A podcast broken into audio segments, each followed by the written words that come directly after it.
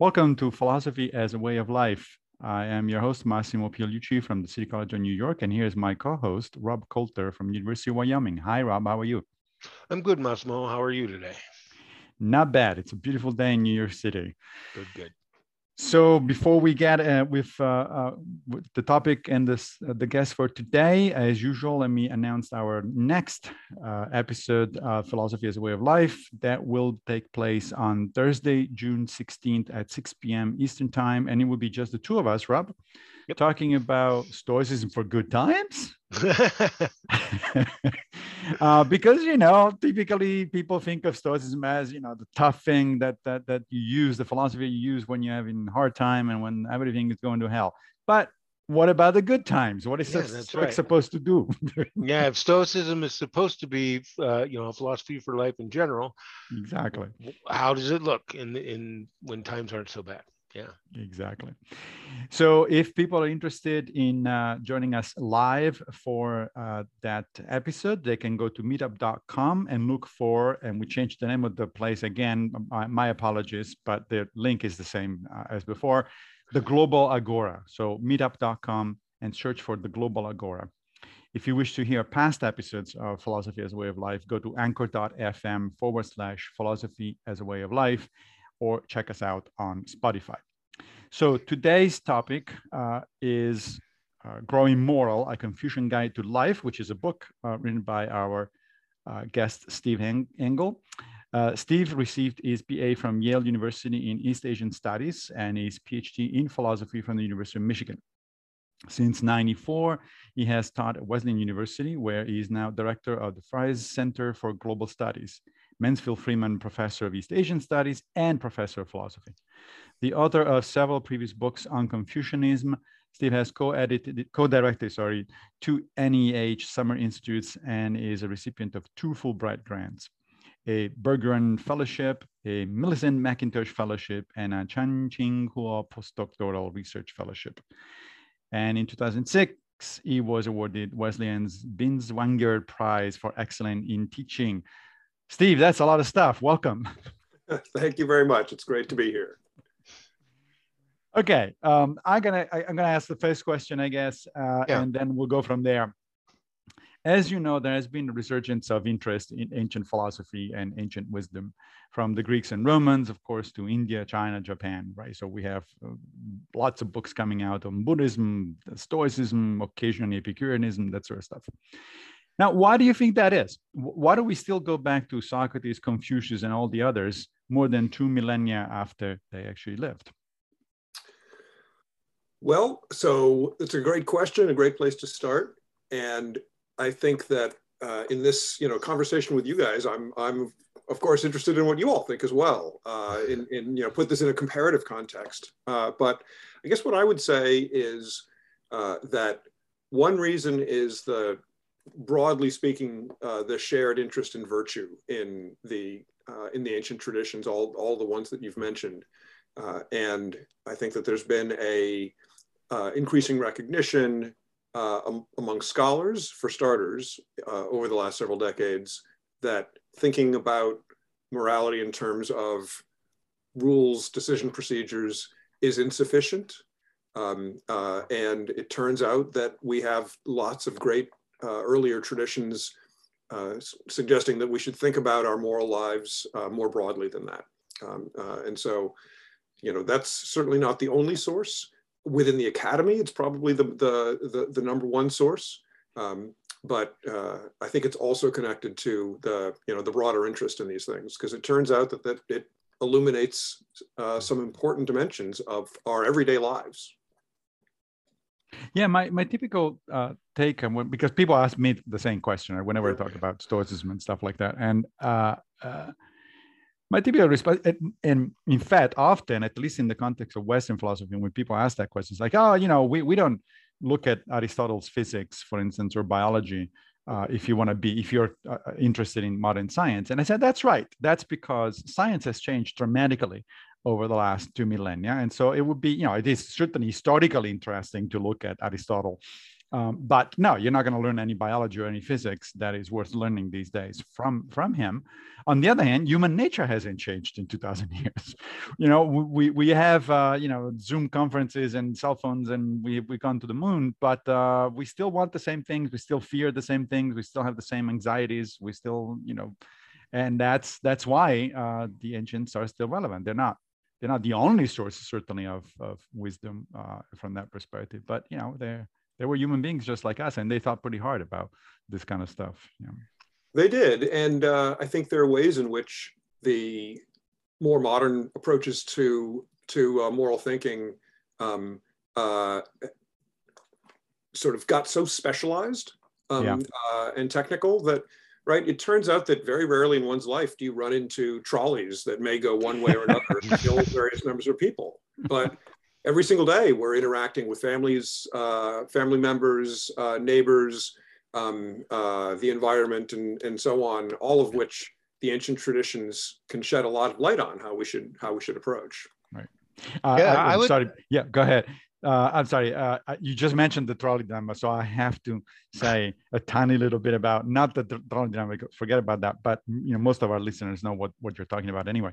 But uh, you might have seen the now very famous scene about trolley dilemmas in the the Good Place, the comedy that was based on, you know, on on sort of they had a philosopher as a as a one of the major characters, and there is this uh, conversation where the philosopher is explaining about the trolley dilemmas and the guy that has the superpowers basically says, "Yeah, this is a little too theoretical," and he snaps his fingers, and all of a sudden they find themselves on an actual trolley, and there's actual people, and he has a lever, and he doesn't know what to do, and before he makes a decision, the, the blood splatters all over the place. That's why my favorite presentation of the trolley dilemma.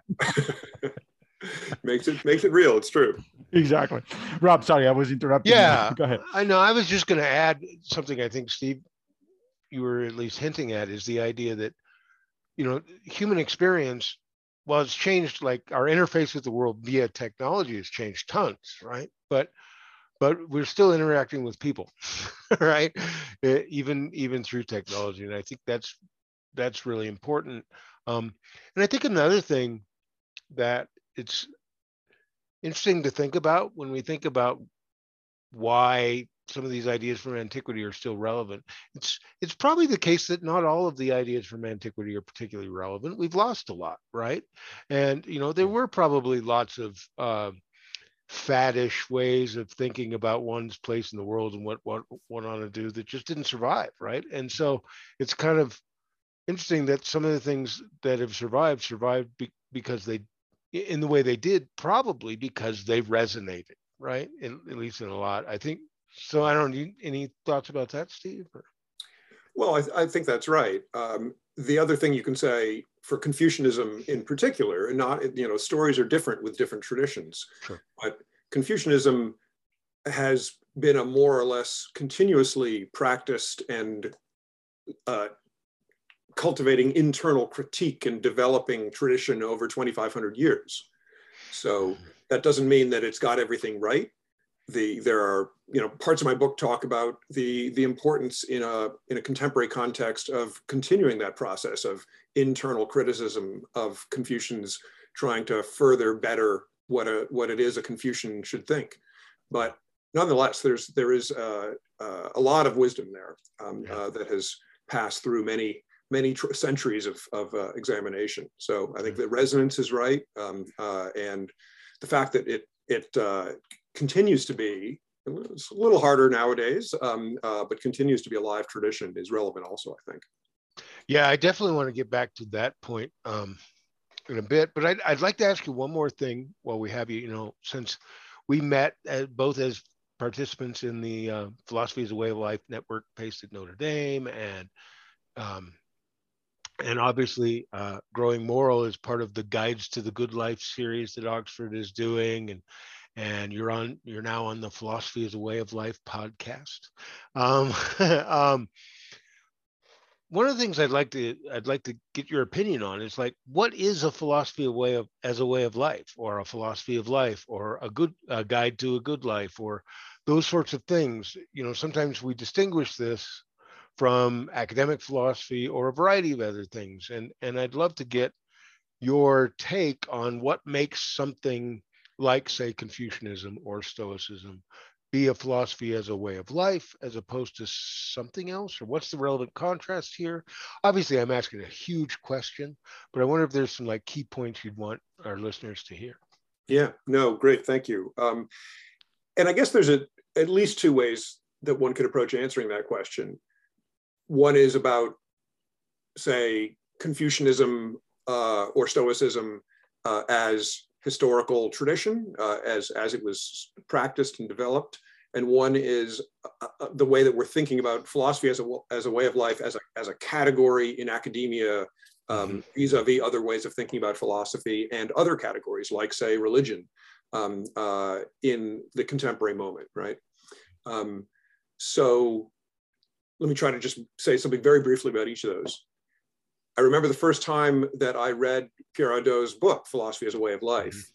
Mm-hmm. And the I guess maybe the second chapter or something like that is the is the the uh, the big lecture that he gave when he took his chair uh, and discussing you know what how he understood the Hellenistic schools uh, to have existed and, and and been practiced and so on. And I remember thinking this is Confucianism particularly neo-Confucianism right we know less about the practice of uh, classical Confucianism. Scholars have you know debated this, uh, but we don't even really know for sure who wrote what parts of the Analects that are attributed to Confucius, right? So there's all there's a lot of questions about the the very early period. Um, I'd say that what I'm saying basically applies to that too, but we know a lot more about the thousand year later um, Neo-Confucian tradition. Uh, which is one of the things that I particularly focus on in my own research uh, in the sort of historical mode. And it looks a lot like what Hadot is describing there.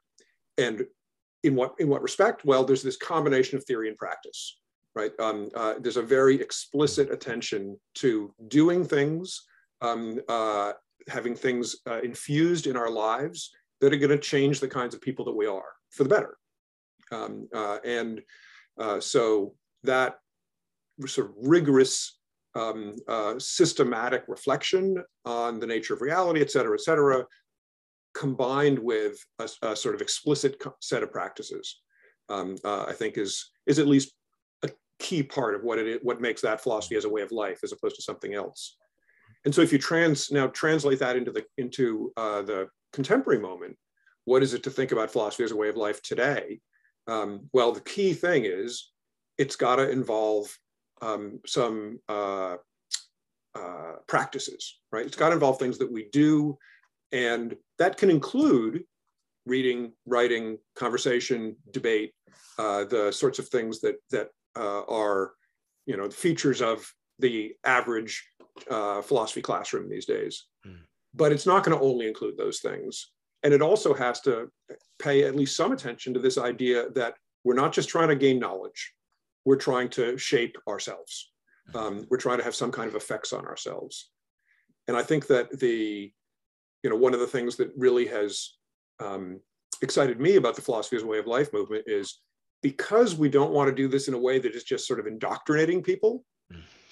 Therefore, it's very useful to offer a plurality of options, right? Um, uh, and and that pluralism, plus the point that Massimo began with uh, about the sort of commonalities that we see in, in ancient philosophies across different cultures, um, right?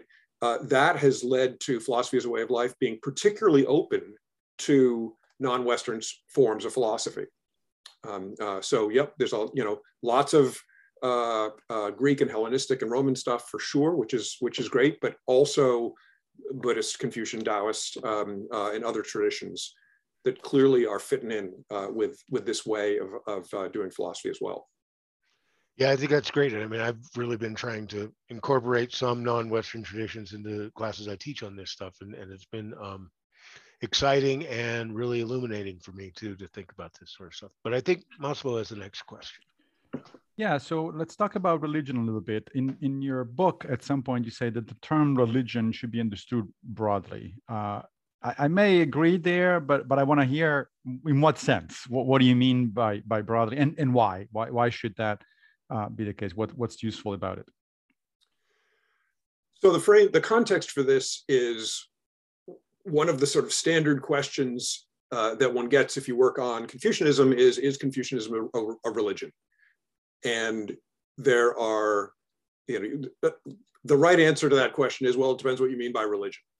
Because if what you mean is something that uh, has uh, belief in a transcendent deity at its heart, um, uh, then arguably, not everybody's going to agree with this, but most people are going to and are going to say no, Confucianism is not a religion in that sense.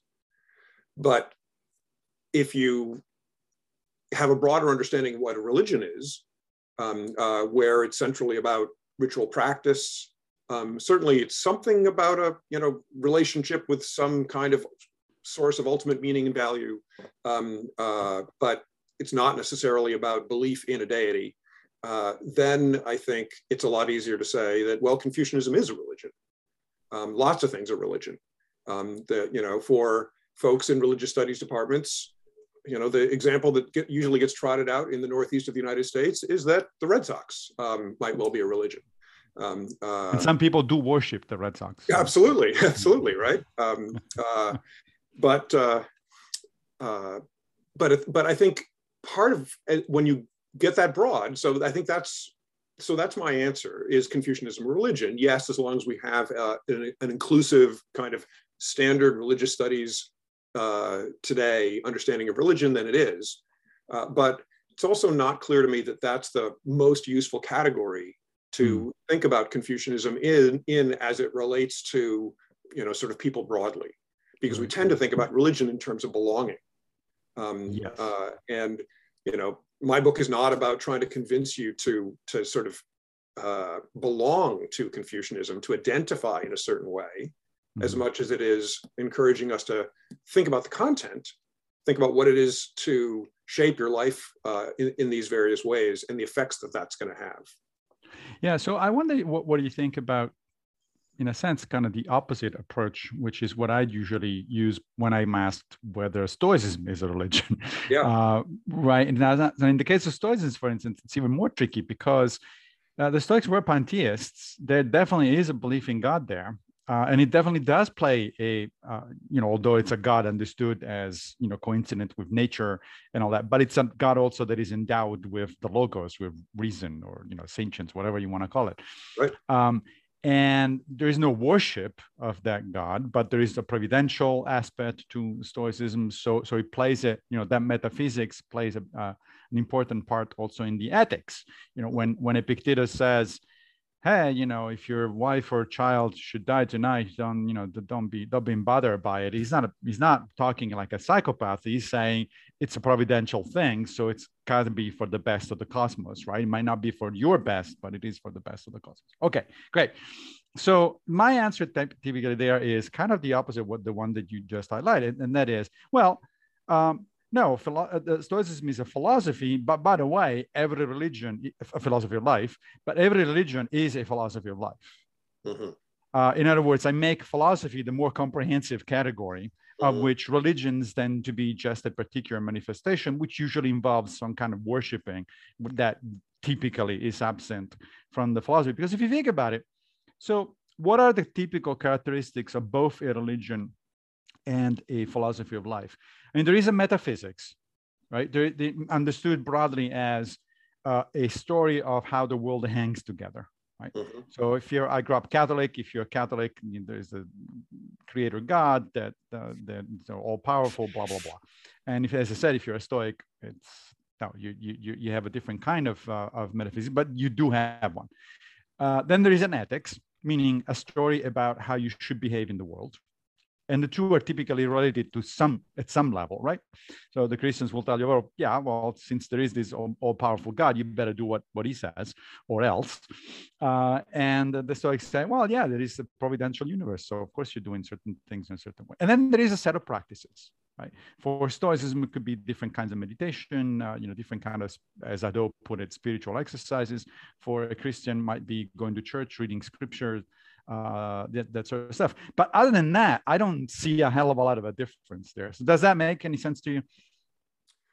Well, I think as far as you've gone, it does. Uh, uh, you're right that that in in those three respects, they they have a lot in common. Um, and I guess what I would uh, wonder in, in response is how much how much is at stake in the the uh, what we usually attribute to philosophy and, and the role of uh, a philosophy of of uh, reasoning, right? Mm-hmm. Um, uh, of trying to uh, reflect critically um, uh, and explain and justify our reasons for yeah. adopting a given worldview, um, and that's something which is, you know, very much in the fore, foreground for a lot of uh, Greek in particular approaches to philosophy. Um, it's not quite as much uh, thematized, not in the same way uh, exactly in, say, Confucian uh, philosophy, but I think mm-hmm. it's still very present. Um, uh, and so the, you know, what's interesting about this notion of philosophy as a way of life or a philosophy of life uh, is that it isn't just the reasoning, right? So, which, you know, in a certain sense was right. Great uh, contribution. Um, uh, that even the you know Platonic dialectic is part of something. Uh, it fits into a, uh, this this broader category of trying to think about how to live. Um, uh, whereas in you know the sort of the modern ivory tower professionalized version of philosophy, we end up thinking about uh, all philosophy is is just sort of thinking and and and uh, you know giving reasons for things. It, there, there's no nothing else. There's no body. You know, there's no interactions with others. There's no life. Um, uh, and so, right. So as Hadot po- points out, uh, I forgot now in which point. It might have been in philosophy as a way of life. That would make sense. Uh, that's actually a fairly what you just described as you know modern academic philosophy. It's actually a fairly recent development. It's it's only very recent, and it's only mostly the the West. Uh, you know, the academic uh, environment for most cultures and most times, philosophy was in fact both an inquiry into you know the the, the uh, understanding the world and a way of living. Uh, there, there was really no. Uh, it's not like we're inventing in the, this new, new thing. What the new, what is new is is philosophy understood at this very abstract uh, kind of uh, approach. Uh, Rob has the next question before we get there. Let me remind the audience that is present live on this conversation that this this might be the time to start putting your questions if you have any in the chat, and Rob and I will take a look and and go from there. Rob, you next. Yeah. Um, sorry, my dog's making a little noise. I don't know if you can hear.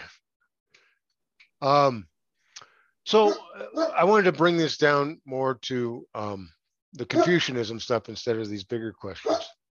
Um, for a lot of Westerners like me, Confucianism seems sort of like um, impossibly exotic and Eastern and different, right? Um, and you know, for me, I you know, we'd hear about Confucius in a variety of sort of ways, or and maybe like like I did in college, some class, some survey class has a copy of the Analects in it, and you read some of it, and I did a lot of head scratching and things like that, right? But um, I wonder if you have sort of like an elevator speech that you would tell us, like, what for someone approaching Confucianism for the first time, what are like the key things you would want to make sure they know or understand? Okay, uh, sure. And I, I, think that the the goal of that elevator speech um, uh, is is really going to be to respond to the, the sort of concern that you have. Yeah this, yeah. this kind of question, right? Um, because what I try to do in the book for sure is to persuade people that uh, this is for you. Um, uh, this is not just for you know 2,000 year gone um, you know uh, you know Chinese guys. Um, uh, it, it, it really is about everybody who has um, you know parents um, uh, you know everybody who might deal with uh, uh, somebody's somebody's death everybody who uh, has to you know deal with other people on a day-to-day basis in society um, uh, and so on and so forth right um, so what's distinctive about it um, the i think that emphasis on our fundamental relationality um, uh, so that who i am is in a deep way constituted by my relationship with my children, with my spouse, my parents, um, uh, and uh, and those you know my my students and uh, my teachers and so on and so forth, right? Um, so that's uh, that's a central piece uh, that we. Uh, so that's the you know the kind of the the subject um, this relationally relationally constituted subject, as we would say as philosophers. Um, what are we trying to do? Um, we're I mean we're trying to become better um, uh, and Confucianism is a set of values, a set of practices, a set of rituals um, uh, that are designed to help us get better, be better tomorrow than we are today. Um, uh, there's the ideal of becoming a sage. And what's important about that is that sages are not gods, they're not angels, they're not fundamentally different from humans. They are humans. Um, uh, and they represent this idea of perfection, which uh, on the Confucian understanding is possible.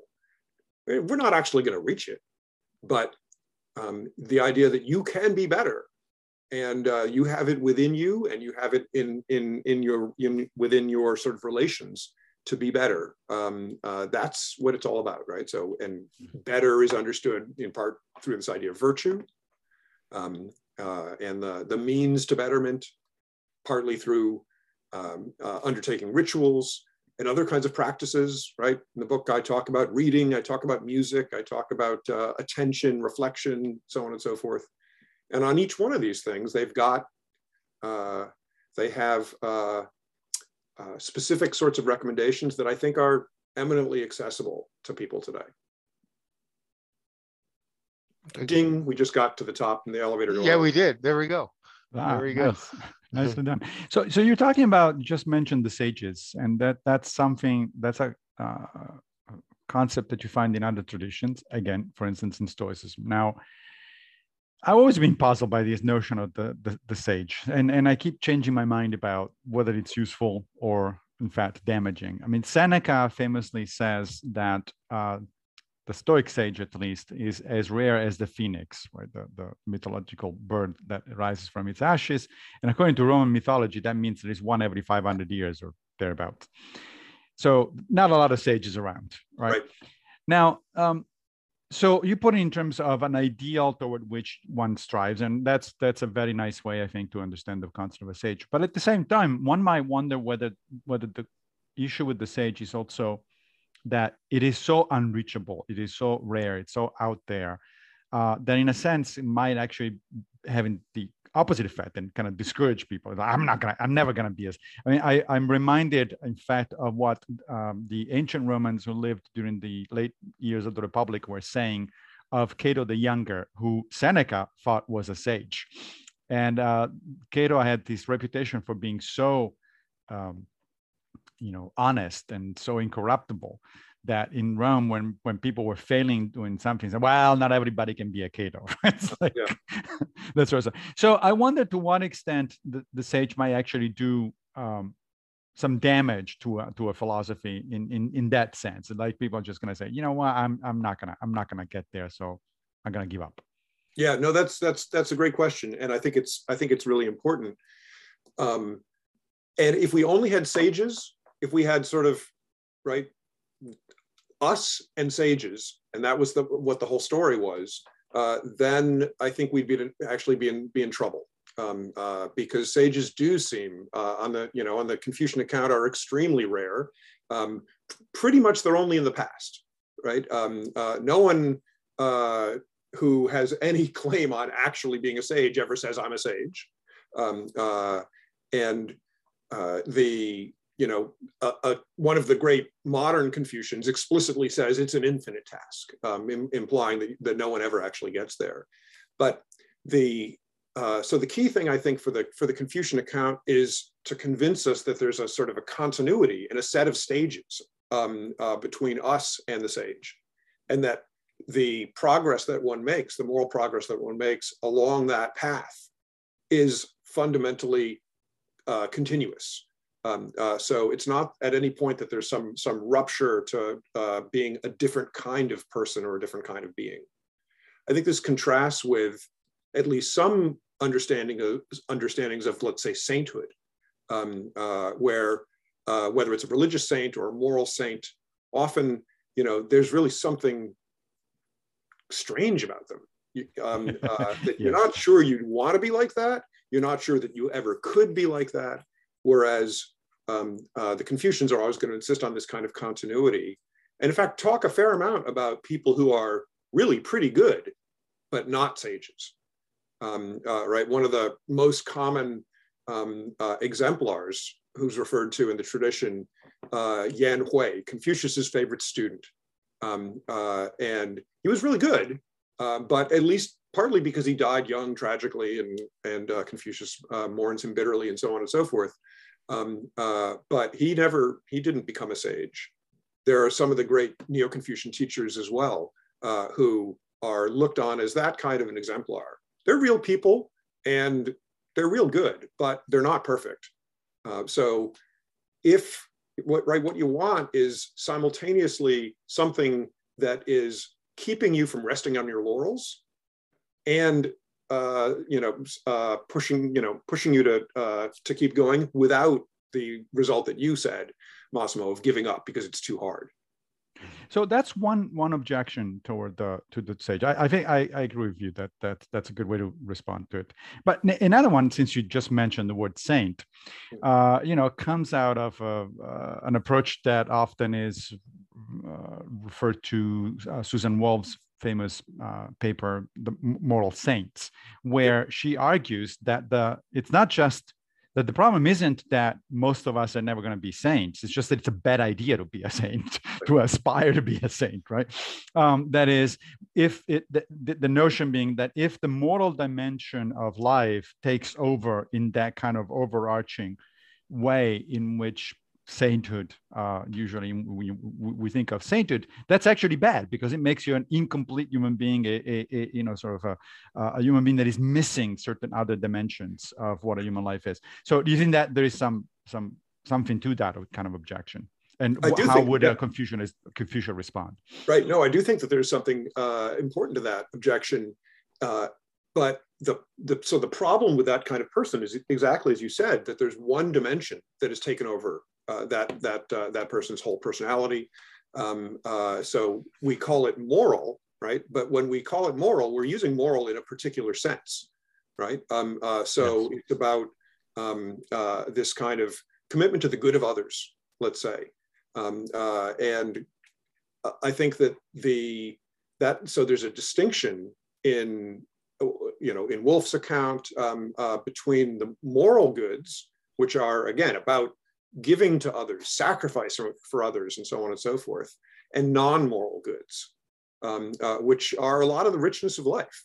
Um, uh, and so, make sure it makes sense to think that uh, it's nice to have around people who are sacrificing themselves for others, um, uh, but we might, might not want to be those type of people. So, I don't think Confucians make a distinction between moral and non moral goods. Mm-hmm. Um, uh, I think it's an inclusive sense of value and what the Confucians are, are calling for is harmonizing all of these different dimensions of value, right? So if you're somebody who uh, is, you know, enormously giving to others, but at the cost of um, uh, your family, let's say, right? You're never around. You end up being really a pretty bad parent um, uh, because uh, you're just always off doing doing good.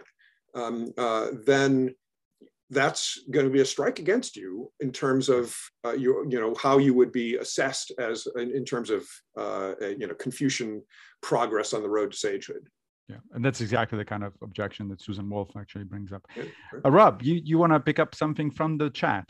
Yeah, I think uh, um, I'd like to get some audience questions in here, and uh, I think I'll pick on Marissa's question. Kind of goes again general, more general uh, than specific here, but she asked, and, and we'll see if see if um, I get this right. Um, with respect to this, you mentioned a combination of theory and practice being important with the philosophy as a way of life, and, and she wonders if you think there's some sort of like ordering between them, right? Is theory have to come before practice, or does practice inform theory in important ways, or is it is there a general answer to this, or is it one that maybe is a case by case sort of basis, or any combination thereof? Yeah, well, I think that if we think about how Confucianism emerged, um, uh, so it emerges as uh, with the increasing theoretical reflection on an existing body of practice. So I would say, for sure, historically speaking, the practice comes first um, uh, with respect to Confucianism. And the, the, the point at which we start to think of it as a philosophy as a way of life, as a philosophical tradition, I think, is only when that reflection um, uh, is added in. Uh, and you get the ability of uh, to be self-critical. So the practices aren't just done because they're done, it's not a sort of traditionalism. Um, traditions are valued, but we can say why traditions are valued. And you know, as Alasdair, Alasdair MacIntyre is pro probably the greatest theorist of, of, of, this, this aspect of traditions, there's this, you know, there's this internal um, uh, sense of rationality, of, of, uh, of, debate in traditions where they learn and grow. Um, so, you know, I think that you've, so you got to have both of these things um, uh, for, for it to be any kind of robust sort of philosophy as a way of life, I'd say. Great, that sounds good. Awesome. Uh, next. yeah, I have. A, I'm going to pick another question from the audience. Uh, that's this is from Howard, uh, who says, you know, why are Confucianism and Stoicism, rather than say skepticism and medieval philosophy, becoming popular now? Well, first of all, I'm working on the skepticism part, but but uh, setting that aside, that's a good point, right? So we have, you know, dozens of Hellenistic philosophies. We have lots of uh, traditions from from the East. We also have lots of traditions from Af- other places in the world, Africa, Mesoamerica, et cetera, et cetera.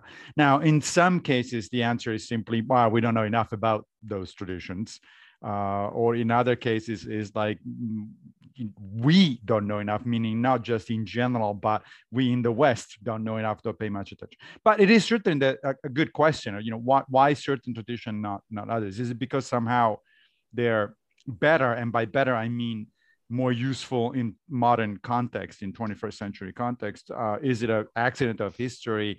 Does it depend on the amount of material we have about this stuff or, or what? Well, so at some level, the answer has to be all of the above.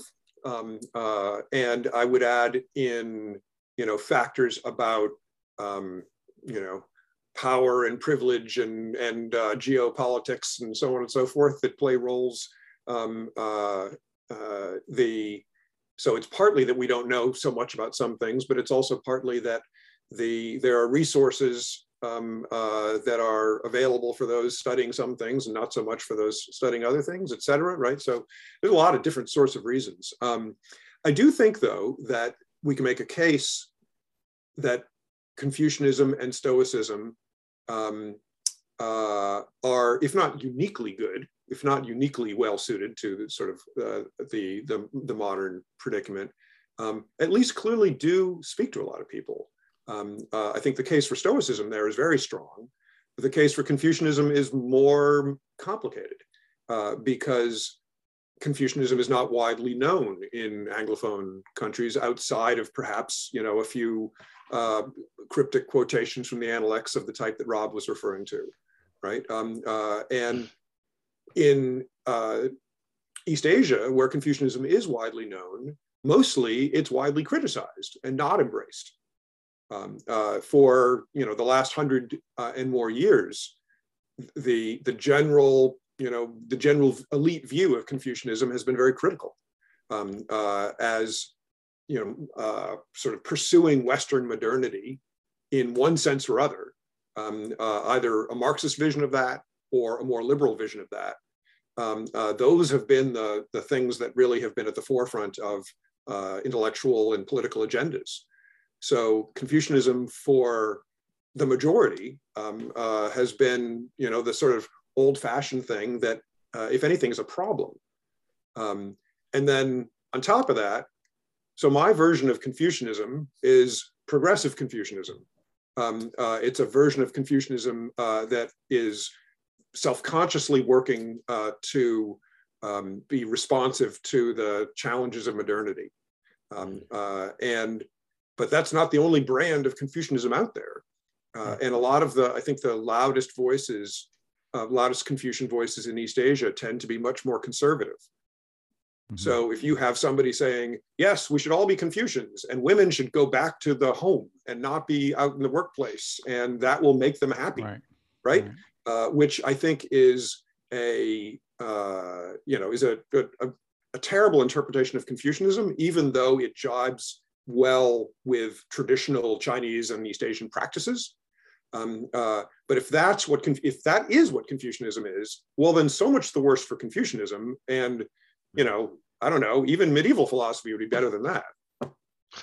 Right. It's it's um again there is a, a parallel there with with Stoicism. There is there is a uh, there are some people who are pushing what is called traditional Stoicism, and some people who are pushing uh, a more progressive, you know, modern version of Stoicism. And yeah, you, you can go to some of the ancient Stoics, uh, for instance, Musonius Rufus, and uh, you you know you on the one hand you will find remarkably uh, you know modern passages about how you know the treatment of women and then however you also find passages that say sex only within marriage and only for procreation which know and so if you want to take that literally it's like hey but musonius says so uh, and if you don't update that then you're stuck with that sort of thing so uh, rob you are you have a question back to our conversation yeah yeah yeah yeah um, so yeah steve um, you, you said something that i think might be connected to this question too. So I wanted to ask you about ritual. Um, so the idea of ritual, you know, when I've tried to teach Confucianism is a big one that my students are always pushing back on. So there might be a little sort of self-interest in my asking this mm-hmm. question. Um, but um, I, I think it's easy to think of ritual, this idea of ritual that comes out in a lot of these ancient Confucian texts as being really central to our relations with others. And um, it can look like, at least it does to my students and even to me sometimes, um, like it's some sort of reverence for idiosyncratic traditions simply for their own sake right? And this is and and the question is this is what's supposed to ground how we relate to others in the world? That just seems weird and crazy and traditionalist and oppressive. So there's the challenge, right? Uh, can you explain ritual in a way that maybe takes that challenge away or changes it in some way?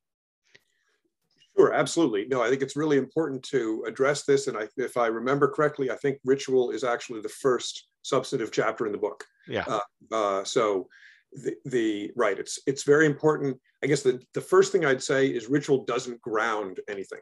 Okay. Um, uh, I think that, and that's I think that is a uh, a mainstream view within Confucianism. There are some outliers who would dis disagree with me and say that no, no, actually it is ritual all the way down. Um, uh, but I think that they then really face some of the problems that you're alluding to. Um, but if ritual is not the ground, um, uh, but rather a really essential means to moral growth, moral in a broad, inclusive sense, um, uh, and to flourishing human inter interaction, um, uh, you know that's the claim right that, that we have to have rituals um, uh, if we're going to get along well together and if we're going to and if we're going to grow as individual um, uh, moral beings um, uh, and then we can look at our rituals because we're suffused by rituals um, we can look at them and we can either embrace them or we can critique them we can discover rituals that are in fact undermining our ability to uh, you know, individual, individually and collectively grow as moral beings. Um, well, we should change those. Um, uh, but then also recognize uh, that, you know, there are a lot of rituals that, that aren't problems, that are um, uh, supporting our, our, our flourishing.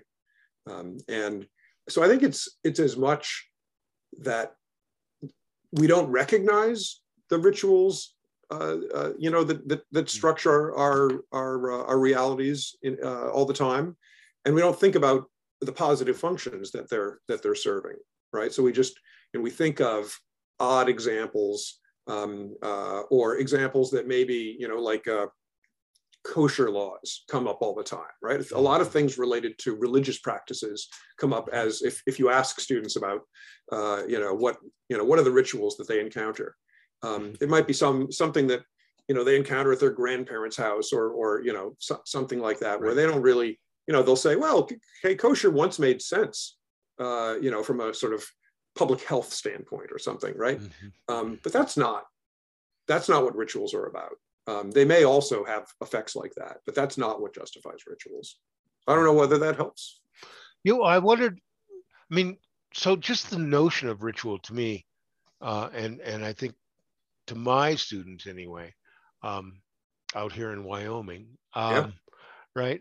They think of this sort of mystical guys in robes, right. Sort of stuff. Are there some more um, down to earth sort of examples that that you've found useful in talking about this idea? Well, as I say, I think once you start to really probe it, we we we recognize um, uh, how ubiquitous they are. So you know, uh, the academic classroom, or for that matter, even the you know the Zoom room, um, is structured by rituals, um, uh, and the ways in which we express respect for one another, the ways in which we defer to one another, uh, right, which helps us to actually learn. Um, uh, and you know that learning, right? Uh, that learning, sort of with a capital L, is another way of talking about growing in the in the in the Confucian sense. Um, uh, so right, there's rituals right there. There are rituals, um, you know, around uh, waiting in line at a coffee shop, right? And You can think of people who maybe follow the letter of the law. They're not pushing somebody out of the way uh, to get closer to the front of, of a line, but they're still actually acting with quite a bit of impropriety, right? So imagine you're behind somebody uh, in line uh, who's elderly, a little confused, maybe decides to pay for their coffee with a checkbook and you know and so on and it's, it's taken a long time so how do you how do you react right are you sort of looking at your watch, you know, uh, frustrated, um, uh, maybe make some rude remark to a, you know, somebody standing next to you in line. Well, that would that would be a, uh, you know, not a not a great uh, example of ritual propriety. Um, uh, and you know, whether the other person notes, notices or not, it's going to have effects effects on you, effects on um, you know the uh, maybe not that person but others. So right, that's there's nothing mystical, roby about that. okay, well, uh, Massimo, do you want to do the next one? Yeah, well, in fact, we, we're kind of getting near the end of the hour, so I'm going to wrap two or three questions in, in, in, in, the same big question because they're kind of related to each other. Uh, you know, at some point in your book, you, you talk, and in fact, you mentioned just a few minutes ago that you're working towards something that you call, uh, you know, sort of progressive Confucianism. Um, that's fine. You know, as, I said, you know, Stoics worked over, you know, modern Stoicism. Uh, I, have uh, co-edited a book uh, a year ago on uh, how to live a good life with different authors, and one of the authors contributed a chapter on progressive Islam. So there is this notion, this this tendency, like, okay, well, these are ancient traditions, but we want to update them. Uh, that's great, but then the, the, the obvious objection there, which I myself get sometimes, is like, um, for instance, you, you, you, criticize on that basis traditionalist uh, Confucianism for fetishizing the past, right? And but somebody could easily say, well, of course you do, because you want to actually do move move things forward, in know, in your own direction into and, and come up with a different thing. So I think we would all agree that there is a danger in fetishizing the past. There is also, however, a danger of essentially inventing something completely new that is almost disconnected, if, if in, in anything but name, from the tradition that it allegedly wants to connect to. And so, and I understand, of course, that that's uh, you know it's a line line line in the in the in the sand, and it's it's not it's certainly not a sharp uh, division anywhere. Uh, but what is your general thinking about where that line how do you actually go as a process in doing that? For instance uh, and this is the third question wrapped into one. Uh, at some point you say that um, some traditions have priests and confucians have have she. Um, what exactly is a shi is it somebody who actually decides how far you go and how far you can go or something like that? And how does that work? So yeah this is a super important issue. Um, uh, and I guess what I what I think is that what counts, what ultimately counts as Confucianism, uh, and what is just beyond the pale, what is what is what is left the tradition entirely, is ongoing up for grabs among the community of people that somehow take that question seriously. Um, uh, and the, you know, as it were, the community of Confucians. Um, uh, they get to decide. Now, they don't get to decide at any one point. It's not like, okay, we're going to go have a vote tomorrow and then we've decided. Um, uh, but that is ultimately the, the, the sort of the vague and ongoing changing um, uh, community or body that gets to make these these choices. Um, Strikes me as a very Wittgensteinian answer. You, you, well, look, you know, if if you were to ask if you were to ask Confucius whether the stuff that Zhu Xi in the 12th century was doing was the same you know, and you weren't to, you didn't like update him in any way. You just somehow, you, you know, use some kind of time traveling telescope, and you know, you look at that stuff. Is that is that you know what you teach? Almost certainly, Confucius would say no, because um, uh, right. you know, there's 1500 years have gone by, enormous, enormous social, economic, um, uh, political sorts of transformation, um, and intellectual and religious, and and et cetera, et cetera. Every every sort of change. Um, to the, the Confucians of Zhu Xi's day, then the answer is absolutely yes. This is continuous. And how do they know? Well, in part because they are looking at their times through uh, the, the medium of deep immersion in the textual tradition. So they are, are uh, they're going back to these texts, they're, they're, they're steeping themselves in these texts, in part because they think there's great insight there, but not just insight like uh, uh, in the written word. These were written by people who they take to have been sages, um, or at least far along the path, right? And so uh, the, I mean, the whole Confucian understanding of how reading works, I think, is really fascinating. Um, but your sort of immersion in the text enables you to uh, be inspired, um, uh, not just to learn stuff, but to be inspired. And so this, through this process, they're then looking at things in their, in their day, right? The present day of the 12th century. Right. Um, uh, and saying things that are somewhat different from what Confucius would have said in his times. So the shi, right, S-H-I, right, the shi are the people who do that, people who immerse themselves in the textual uh, tradition, because yeah. um, that's what we've got. We can't immerse ourselves in the practical tradition. We've got to figure out the practices. Um, uh, uh, as we go because of you know temporal distance and so on. Um, uh, so we immerse ourselves in this tradition uh, and see what we come up with and debate because that's what the Confucians have always done, uh, right? I think that the um, the notion of progressive Confucianism is what Confucianism always has been. It's just that we've progressed. Um, uh, there's new stuff to take seriously, things that you know the 12th century uh, folks should have been able, should, it would have been great if they had realized this mm. because Zhu Xi's writings, I think, are completely inconsistent with his views of gender. Right? His, his values, his deep values are inconsistent with his, his views of gender, but it, he doesn't see it. Almost no Neo Confucians see it. Certainly no early Confucians see this. Um, uh, and so, but we can see it now. We see it now partly because just society has changed so much um, uh, that go back and let's reimmerse ourselves in the uh, in the in the texts, in the values of this tradition, and we see, oh yeah, right. Everybody can become a sage. Not yeah. men can become a sage, but everybody can become a sage, right. and so that has profound consequences. Again, that strikes me with uh, as having a lot of similarities with similar discussions in uh, analogous discussions in Stoicism. Uh, I saw an article I read an article, uh, a paper actually, a technical paper two or three years ago that was asking the question of, you know, are the Stoics feminists? Uh-huh. Mm. And right, and so, and the answer was, well, no. If you're talking uh, about Seneca or Epictetus or you know Marcus Aurelius, although as I said, they did have interesting, you know, somewhat modern things to say about women, but no, they definitely were not feminists. But the authors of that article said, pointed out that the real question is, is feminism logically implied or at least compatible with the, the general notions uh, that are accepted by Stoics?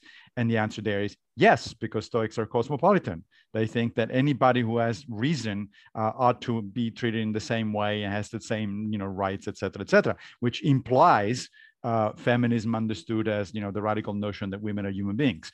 So uh, yeah, and it's it's a, those are two different questions. You know, one question is, are these particular authors historically uh, more or less compatible more with, with what we think today is is a good way of looking at things and that depends right and the answer probably is going to be sometimes no sometimes in part very rarely yes completely.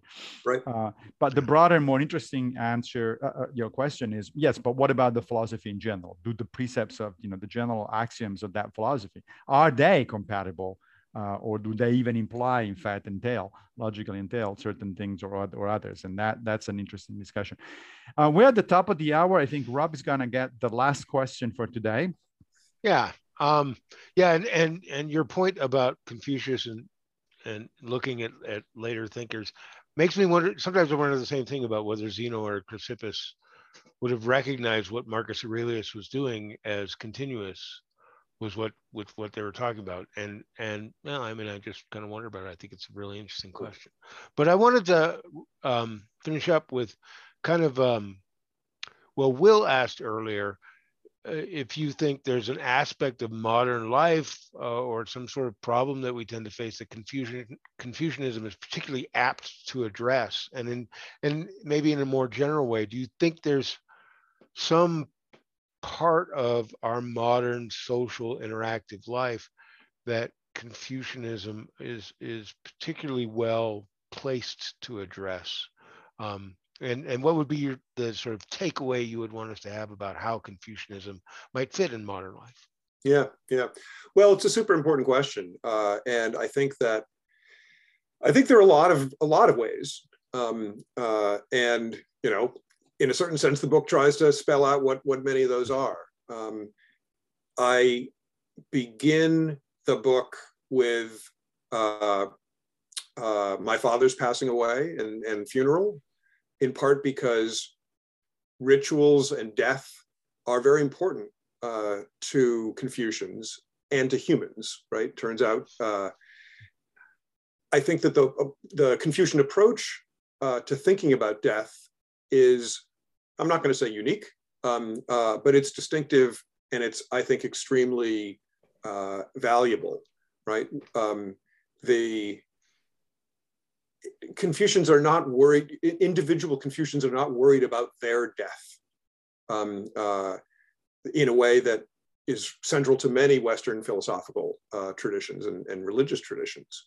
Um, what they care about is uh, the sort of people who are left behind, um, uh, right? So there's a lot of talk about death, um, uh, but afterlife, yeah, who knows? Just not not an interesting thing to talk about. Maybe um, you know different people had different different views, but that's not what the philosophy is about. What the philosophy is about is um, uh, is about why um, in even in situations where someone has lived a wonderful long life. Um, uh, I, you know, I, I, talk in the book about a, a friend of mine who lost her 90, her father at age 94 um, to COVID. Uh, and uh, he had, I just couldn't imagine a, a, a better life than this guy lived. Um, uh, rich and, and flourishing in all sorts of ways. Um, uh, and yet it was just a wrenching loss for her, um, partly because she feels like it, oh, it's so close to being, being prevented. It was, you know, a week away from getting vaccinated um, uh, when he died. Um, uh, but it really isn't about that. It's just it's about the uh, the uh, the deep connection that we have with one another, right? Uh, and so when you lose a parent in that way, it you lose part of yourself. Um, uh, and so you have to have a way of dealing with that. We have to so we have to understand why it's natural and appropriate to feel that kind of wrenching grief. Um, uh, but then we've got to uh, process it, right? and so thinking about mourning, thinking about why grief is beneficial, but why you know if it lasts too long or uh, so on and so forth it can be it can be problematic um, uh, and so you know there are all sorts of aspects of the confucian uh, vision that fit together there um, uh, and help us, I think, to deal really humanely with problems uh, that you know, or or with, with issues that that that we all face. Great, thanks. All right, thanks. And we've done it again. We've we've had fun and learned something for a whole hour, uh, and it just has passed very quickly. So, Steve, thanks again very much for uh, coming on the show. This this was a lot of fun. and was a lot of fun reading your book, The Growing Moral, uh, Growing Moral: A Confucian Guide to Life. Thanks so much. This was great. I've uh, I don't think I've ever done an official podcast before. So um, there you are. yeah, absolutely. Yeah, thanks a lot, Steve, and great to see you again. Absolutely, great to great to see you all out there. Um, a few who few uh, friendly, familiar faces, and uh, um, yeah, absolutely. Thanks a lot. Thank you. And before we wrap it up, uh, let me remind uh, people that the next episode of Philosophy as a Way of Life will feature a conversation between Rob and myself on Stoicism for Good Times. Uh, join us for that on Thursday, June 16th at 6 p.m. Eastern Time. Uh, to register for that live event, go to meetup.com and look for the Global Agora. If you wish to hear past episodes of Philosophy as a Way of Life, go to anchor.fm forward slash story, uh, sorry, philosophy as a way of life, or check us out on Spotify. And other than that, uh, everybody stay safe. See you next time, Rob. Yep. See you, Massimo. Thanks everybody for joining us.